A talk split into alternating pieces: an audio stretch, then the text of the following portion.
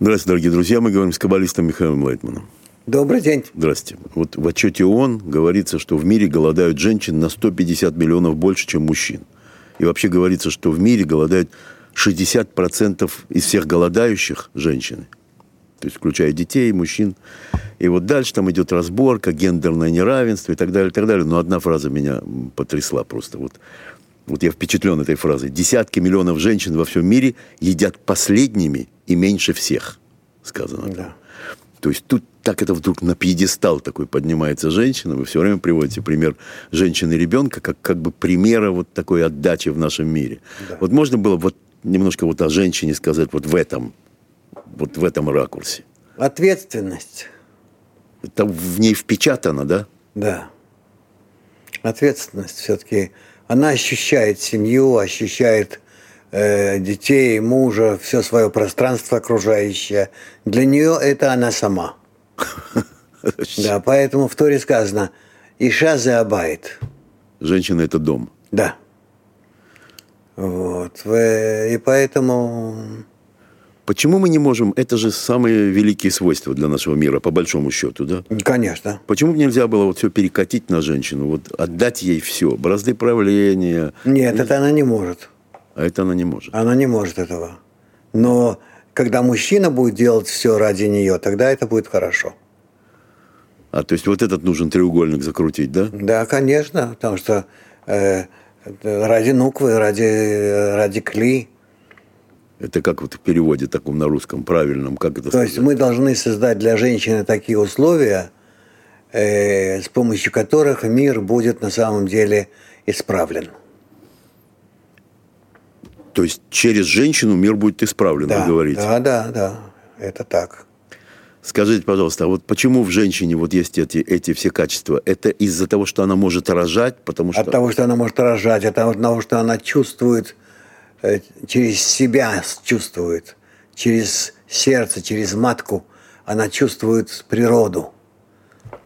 И поэтому, конечно, так и сказано в Библии, Сразу же Аврааму и сказано, служи Маше то, что тебе говорит Сара. То есть, не просто. То есть это можно воспринять как один из советов, что надо слушать, что тебе Это указание Творца Аврааму. Да. Так кто мы такие, чтобы не слушать женщину, скажи? После этого что говорить? Это говорится в большей степени о природной мудрости женщины, да, вот это? Да. Да, природной именно. Не, не, не искусственной, как у мужчины. А вы природу воспринимаете как женскую часть, вообще природу, когда говорите природа? В общем, да. Да? Мужчина, он дан для исправления, в той мере, в которой он может э, заслужить свойства исправления, силы исправления. А женщина, она сама по себе уже в природе. То есть, если бы мы слушали женщину, и если бы мы правильно относились к женщине, и для нее бы там работали, то, вы говорите, не было бы войн, не было бы страданий, не было бы бед. Ну, в общем, конечно. Да? Да. Можно замкнуть все на женщину вообще, вот так вот? Ну, это смотря как перевернуть. Ну, в общем, да. Да? Если бы мы слушали женщин, то, конечно, в мире было бы больше порядка. Понятно. Спасибо. Несомненно, это всем, это всем ясно. Спасибо. Вот на этой фразе мы так вот закончим. Коротко получилось хорошо. Принять важное решение всегда сложно, особенно если оно судьбоносное. Вот Джефф Безос занимал пост э, вице-президента, занимал пост вице-президента в, какой-то, в каком-то фонде в 94 году и размышлял о том, что надо бы придумать стартап, как книги посылать по интернету. Ну вот, и он сказал, что он увольняется от Шеф ему говорит, подумай 48 часов, я тебе еще добавлю зарплаты. И тогда Безос сел и подумал вот что. Он представил себя 80-летним стариком и подумал, что будет сожалеть в том возрасте о том, что он не принял это решение. И не будет сожалеть, если он там где-то пролетит с этим решением. И он принял это решение. Называется это система «Золотой вопрос». Золотой вопрос использует метод пяти вопросов в одном. Что я буду чувствовать по этому поводу через день, неделю, месяц, пять, пятнадцать там, и двадцать лет? Вот, во-первых, как вам это? Вот такой золотой вопрос. Ну, это не, неплохо. Неплохо, да? Да. А вот скажите мне, пожалуйста, по-вашему, какой вопрос себе человек должен задать в момент, когда он решает, ну, такое у него решение судьбоносное такое. Какой? Ну, с каким результатом я хочу закончить жизнь? Все-таки вы приближаетесь к этому вопросу, да? Конечно. Угу. Да. В, в общем, что я хочу в итоге? Что я хочу в итоге? А вот если я вот так вот сяду, задумаюсь, и придет ко мне вот такое ощущение, что я пролечу, мне надо принимать тогда это решение или нет? А тут проблема.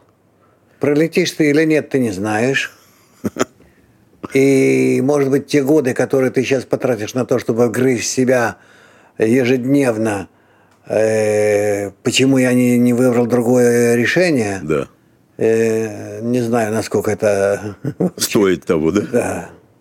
То есть вы, в принципе, за повороты, за перевороты эти, да, в жизни человека? Ну, где-то один-два раза в жизни человек должен сделать поворот. Какой поворот вы считаете вообще судьбоносным для человека, по-настоящему? Знаешь, как э, поется «Право года забыть, право выбрать часы, право выбрать как жизнь, бросив жизнь на весы». Я не помню такого, честно говоря. Да, да это, по-моему, Куджава. Да? Красиво. То есть, все-таки бросить жизнь на весы. В Ленинграде это была популярная песня. Да, ну я не помню. Не помню. То есть, еще раз, то есть, если пойти за вами вот в этом. То есть, э, надо переживать, плакать, но в конечном итоге бросить жизнь на весы и решить. И решиться. Да, а то ты будешь все время себя грызть. Все время в сомнениях и ни к чему не придешь. Скажите, пожалуйста, а какое у вас было судьбоносное решение, если вы вспоминаете свою жизнь? Я оставил свой бизнес практически за бесплатно. Здесь это было уже в Израиле? Да, в Израиле. Ушел с него и ни минуты не переживал. Да? Вот это всегда меня вот как-то так удивляло даже. Бизнес, когда вы зарабатывали достаточно много, а у вас было много разных состояний потом. Много разных состояний, да, я знаю. Да. И даже в этих состояниях вы не... Да? Назад не оглядывался. Вот как так? Вот как так? Потому что у меня было все-таки что-то в руках такое, чего я очень хотел всю жизнь. Это вы говорите о том, как вы пришли к учителю да, вообще да, в нашу да, науку. Да, и поэтому это все окупилось. Окупилось в том, что если у меня это самое главное, то мне не нужны э, там, золото, деньги, машины, я не знаю что. Нет. Ну вот научите, пожалуйста, вот не получается так. Вот все время, ты все время сожалеешь о чем-то. Постоянно ты думаешь, а вот если бы я так поступил, а вот если бы я так поступил. Научите, как вот так вот принимать решения и принимать и все. Я знаю, что говорится об этом в Торе, не оглядываться. Все это известно, но как? Как? Как отрезать? Я не знаю. Я думаю о том, что будет в последний день жизни, а не в то, что было. Да. Так что меня больше это беспокоит. Тоже не беспокоит, но, в принципе, вот это для меня главное. То есть итог. Итог. То есть мы возвращаемся к этому золотому вопросу. В нем есть все-таки, в нем есть зерно. Конечно. Да? Конечно. То есть в этот момент я должен понять, принять свою жизнь, да, и спокойно уйти. Конечно, да. Понятно. То есть сделал все, что мог, Получилось, не получилось, с ошибками, без ошибок. Я это делал. А вот последний вопрос у меня такой. Вы все время возвращаетесь к тому, что так или иначе человек должен нащупать смысл жизни своей. Так или иначе. Вот для этого он живет. Да. Для этого он живет. Вот эти наши резкие повороты резкие решения, это э, именно путь к этому, это именно вот это нащупывание внутренне в человеке, это сидит. Я не думаю, что это резкие повороты. Я думаю, в человеке это все время, все время э, готовится. И потом э, просто поднимается и выплескивает через край. Что вот именно это он хочет, да? Да. Понятно.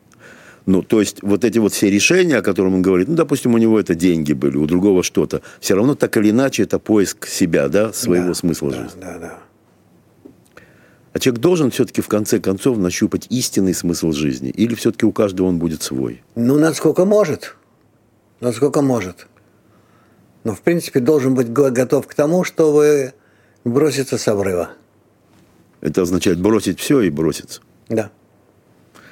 Спасибо. Красиво. Сегодня романтика. Так, ну, это не к первому сентября. Хотя сегодня 1 сентября, мы об этом говорили, но у нас много всяких клипов о 1 сентября, это по-другому. Цитата. «И сотворили школу так, как повелел дьявол. Ребенок любит природу, поэтому его замкнули в четырех стенах. Он не может сидеть без движения, поэтому его, поэтому его принудили к неподвижности. Он любит работать руками, а его стали обучать теориям и идеям. Он любит говорить, ему приказали молчать. Он стремится понять, ему велели учить наизусть. Он хотел бы сам исследовать и искать знания, но ему дали их в готовом виде. И тогда дети научились тому, чему никогда бы не научились в других условиях. Они научились лгать и притворяться. Это сказал швейцарский педагог, публицист Фарьер. Вот скажите мне, пожалуйста, это он сказал там в начале века. Неважно. Сегодня актуально также. Ой, вот это меня испугало. Я увидел и решил, что мы по этому поводу должны были поговорить. Почему взяли вот эту вот свободную птицу, ребенка, и засунули в клетку? Почему? Скажи. Ну, потому что для нас так проще и, и понятней для взрослых. Э, силой надавить на ребенка и заставить его быть в наших четырех углах, и все. Что мы забираем тогда от него? Мы забираем у него свободное развитие.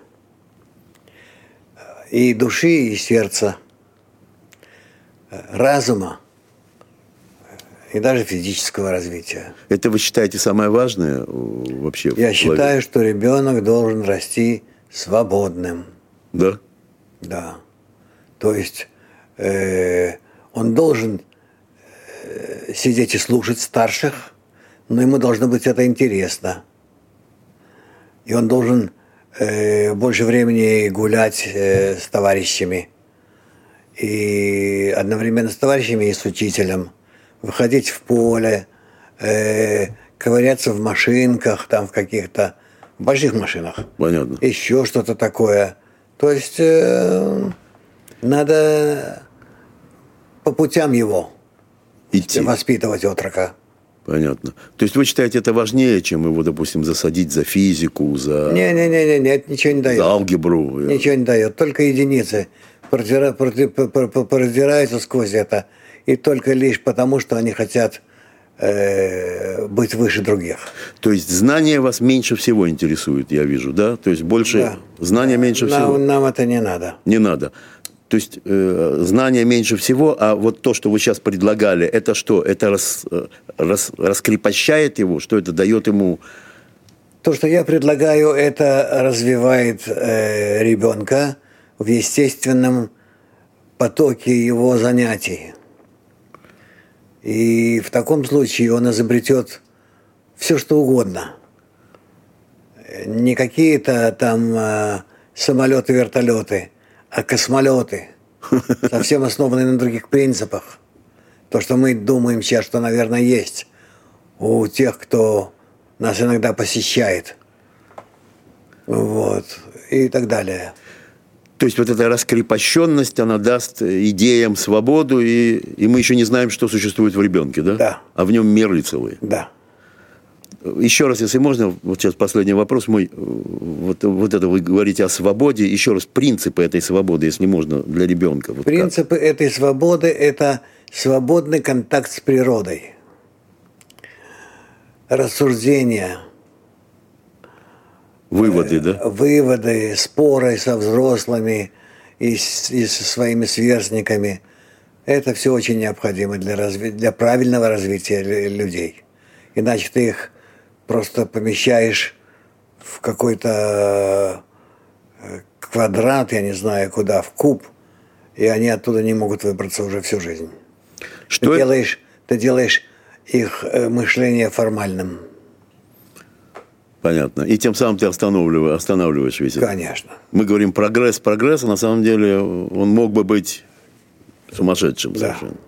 Что это требует от учителей, я хочу спросить вас? Это требует от учителей стать другими, не этими учителями, которые есть у нас сегодня.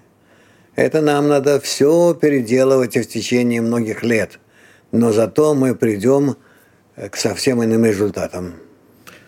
Вот, э, осознавая это, мы вообще когда-нибудь, я всегда задаю этот вопрос, когда-нибудь вообще придем вот к тому, что надо все прыгнуть с обрыва, да? Через большую революцию, да. Через большую революцию.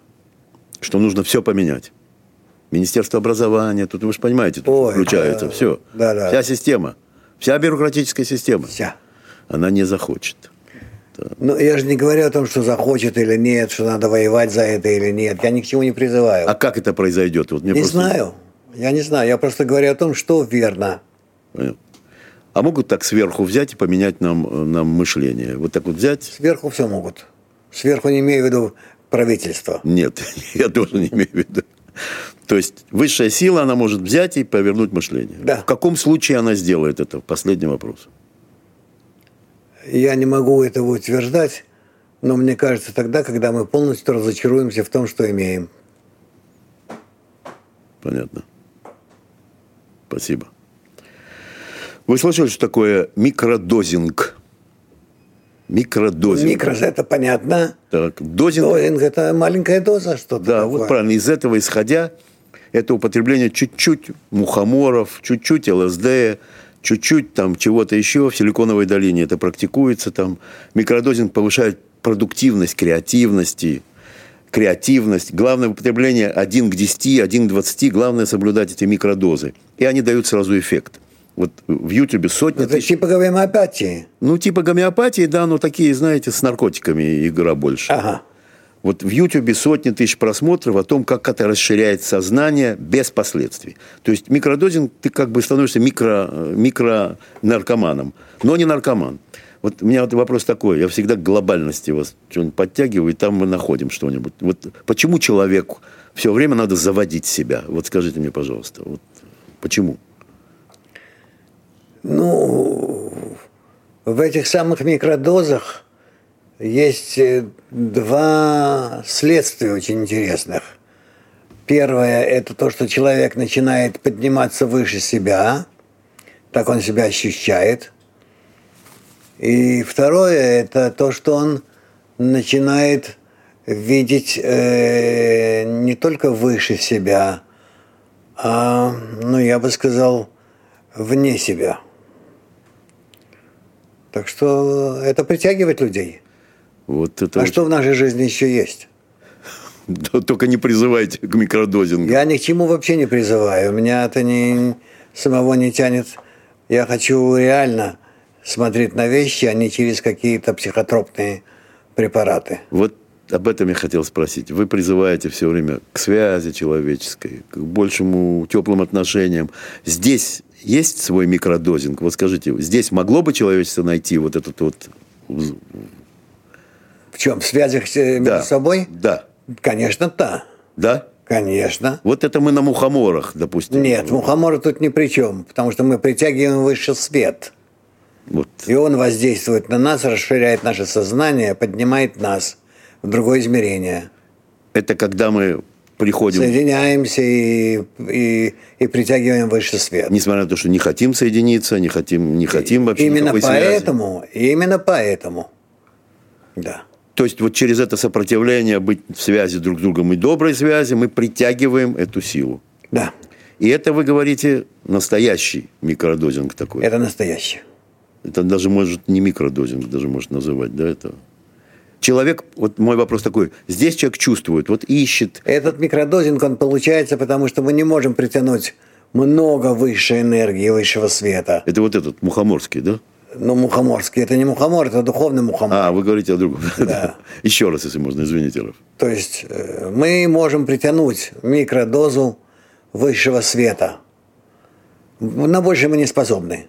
Но каждый раз притягивая к себе его различные вариации, мы постепенно-постепенно создаем в себе некую э, ампулу, что ли, запас этой микродозы, с помощью которой мы начинаем ощущать уже высший мир. А вот скажите, эти микродозы, так получается, они копятся в нас, да? То есть добавляются, Да, добавляются да, да, слои? да, да. Конечно, да. Это процесс э, аккумулятивный. То есть это поколениями происходит, да? Да. Человек знает, когда это выпрыгнет в нем, когда вдруг все сработает? Не знает ничего заранее. Не знает. А почему ему... Потому что должен работать на отдачу. А все его расчеты в эгоизме. Как же он может знать? То есть если я буду знать, что тогда-то у меня это произойдет, это уже не, не работающий. Не получится. Не получится. Тяжелую задачу вы человеку даете вообще. Это не я даю, это природа такая, состоящая из двух половинок. Не знать, ничего не спланировать, ничего не это. Когда я, когда я стану доктором наук, когда я профессором, тут я более-менее еще могу как-то поиграться. А тут ничего. Играйся.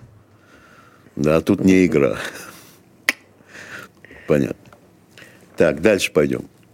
Э, Тут у меня будет только один вопрос. Почему в основном такой вопрос? Ученые шутят и выводят законы всякие, как бы в шутку, которые становятся вдруг жизненными и точными. И получают имя своего создателя.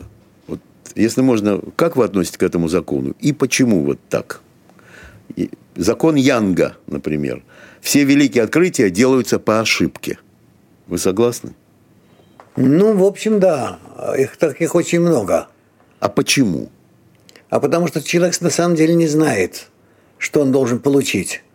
Но когда он вокруг этого всего ищет, получается, вдруг оказывается то, что чего не искал, то нашел. Вот почему это происходит? Можете сказать? Вот А почему? потому что человек разумный, Да, ну, то, что мы называем разумным, да. он никаким разумом не обладает.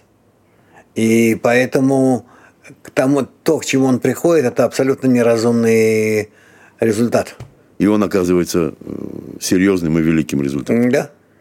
То есть в основном так, так открываются великие открытия, если говорить. Ну, яблоко упадет, еще чего-нибудь, да? Скажите, я тогда уже по вашей части спрошу. Вот постижение высшего мира, оно поддается разуму какому-то? Вот это великое открытие. никакому, никакому абсолютно. Это пик вообще э, Неразумности. неразумности. Да. То есть открытие просто мироздания, по большому счету, да? Находится за пределами человеческого разума. И поэтому разумом открыться нельзя. Понятно. И поэтому этот закон работающий. Да.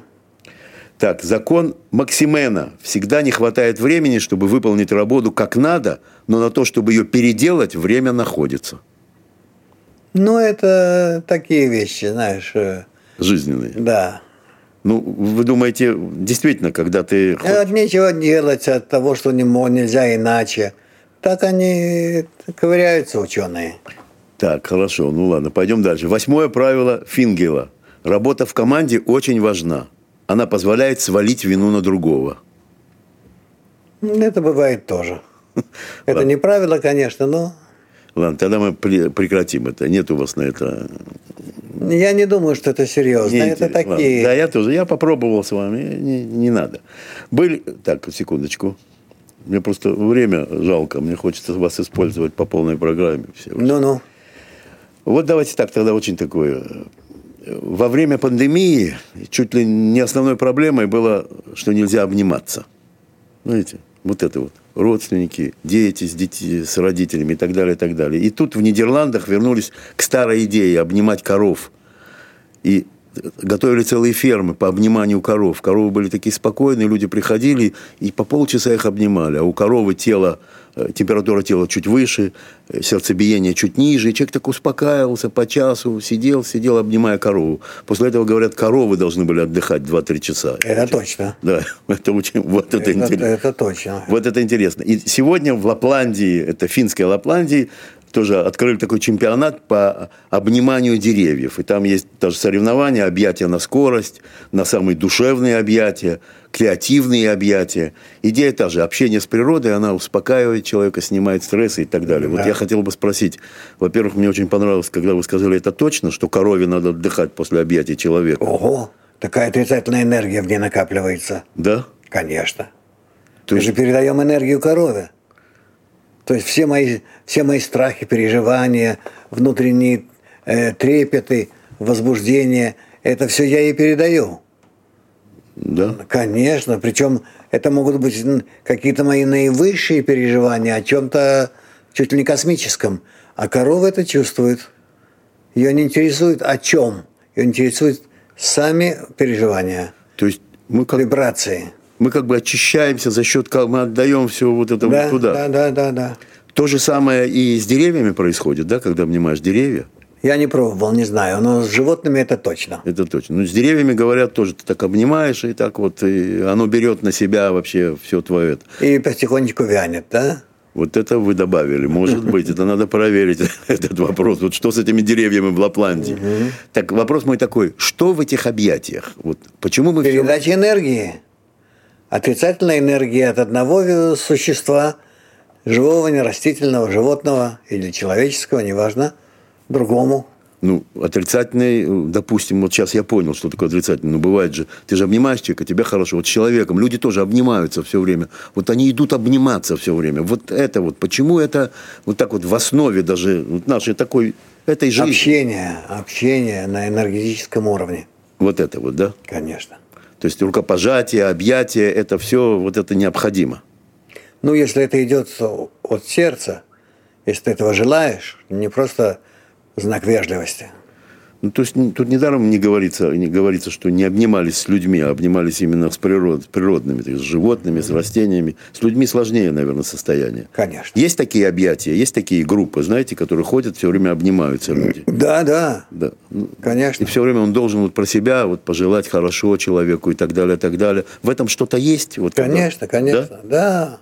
Я видел это на многих выставках, там Да, да, да. да. такие люди стоят, обнимают всех. Да, и так он открывает объятия и тебя обнимает. Вот так. Так ты оттуда выйти не можешь. Да-да.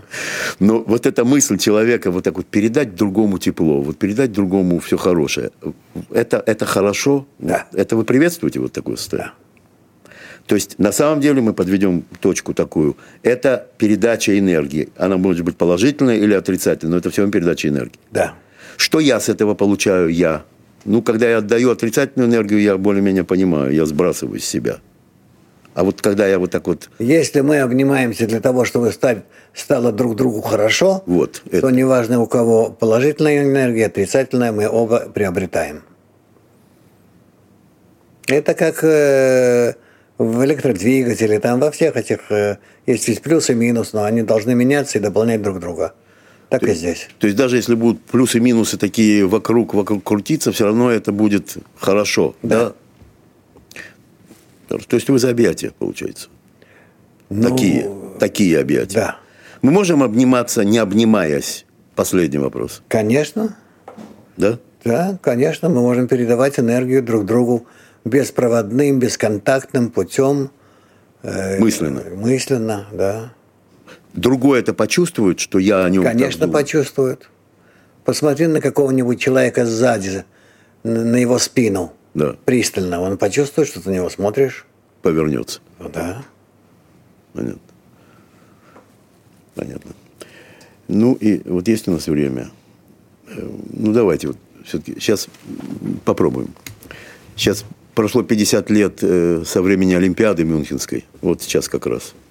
Когда э, террористы захватили израильских спортсменов и, Я это помню. да, и, и убили их. Это как раз ваше время, как раз накануне вашего приезда, по-моему, это было сюда. Это 72 год. 72 год. Вот, и там все трагически было. Первых убили страшно совершенно, других убили как заложников уже. Неудачная операция немецкого спецназа была. Израильский спецназ хотел сюда подъехать, им не дали. Ну и дальше там целая цепочка непонятного э, вообще всего происходило. Включая того, что Олимпиада продолжилась. Никто не остановил Олимпиаду.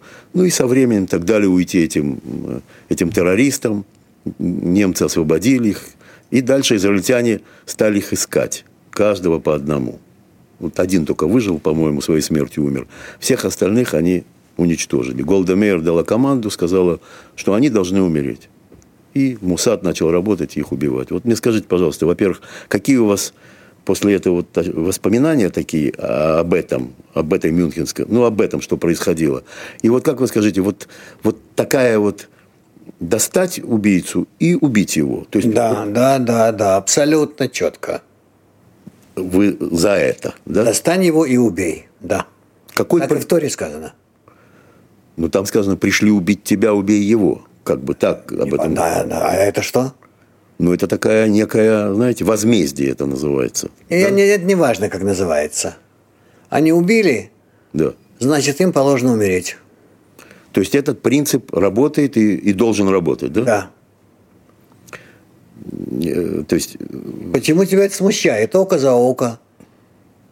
око за око, зуб за зуб. Да, Это из этой оперы, да? да. Ну, меня не это немножко смущает. Меня, допустим, смущает. А вот что вы считаете лучше? Э, Вот так взять, найти их и привести на суд, как привели Эйхмана? Не надо их судить. Не надо их. Заранее известно, что им надо дать. Смерть. Все. То есть, если бы их судили, может быть, им дали пожизненно или это? Это, не, это, это все неверно. Неверно. Не судить их не надо. Нет. То есть, все, вот если сейчас так происходит, и сейчас тоже, этот закон, он действует и должен действовать. Да. И это закон справедливый. Справедливо. Понятно. Спасибо. Спасибо. Вы тут были такие. У- удачи вам в этом. Спасибо. Спасибо. Спасибо, Раф. Пока. Пока.